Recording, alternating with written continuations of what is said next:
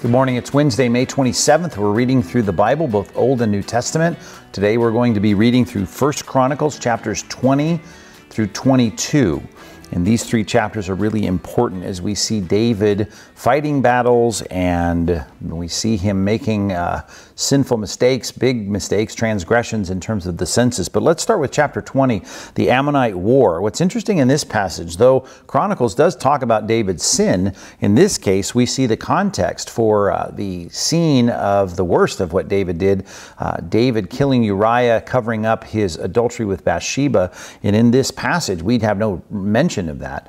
And the reason I say that we shouldn't uh, concern ourselves with uh, the redaction uh, or the editing out of that. Um, of that story, right, um, is because in the next chapter, chapter 21, we get the story of the census. And the census, of course, is David's pride, it's his hubris, it's him relying on his armies and his forces and not on God as he used to. So we get that picture there of that, of his failure. And we also see that God, in that story, providentially sets up the building of the temple by him uh, acquiring that threshing floor there that becomes the, uh, the, the, building pad for the Jerusalem temple that his son Solomon would build. And that's what we see in chapter 22. David getting the supplies together in anticipation of that. So, all the things that he needs, there's going to be a lot of collecting of materials because it's the most ambitious building project ever in the Old Testament. And so it is that there's a lot to get ready, and he does that, and he directs Solomon in the end of chapter 22 to get to working at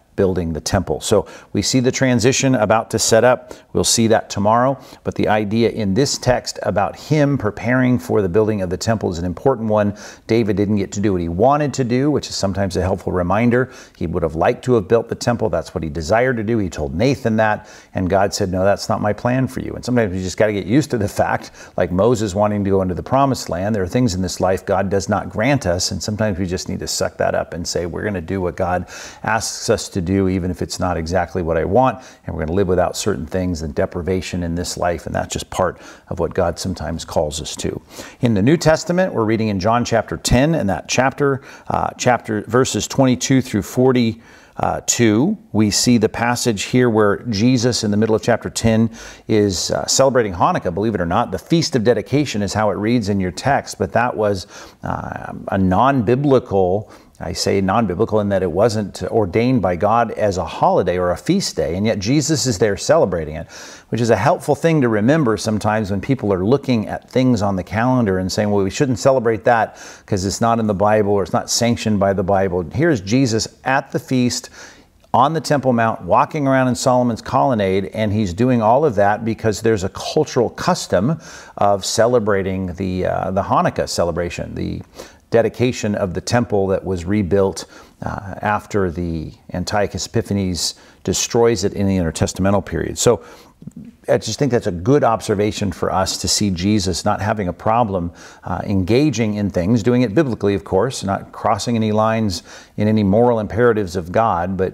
uh, as part of that context, he's doing what they're what uh, they are celebrating in their day.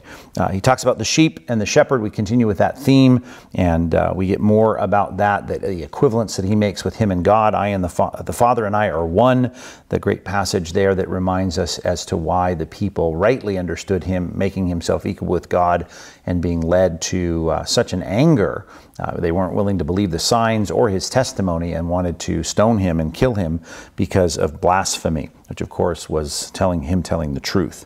Our community imperative today, real quickly, in 1 Thessalonians chapter 2, verse 6. We started in verse 5 yesterday about flattery. In this passage, it says, Nor did we seek glory from people, whether from you or from others, though we could have had demands, made demands as apostles of Christ. Uh, I just put it this way don't seek praise from each other. Just don't seek praise from each other.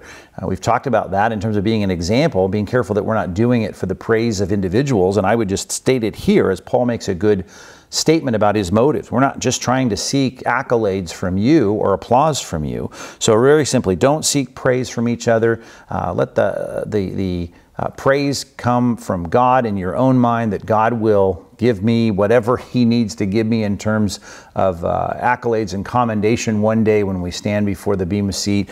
Uh, we pick up plenty in this life, one way or another, it seems, but our motive should not be to try to impress people for the sake of having praise, or in this passage it says, seeking glory from them. So don't seek praise from each other. That's a good reminder as we think through today how to deal with each other in the body of Christ. We'll be back tomorrow as we continue our reading through the Bible.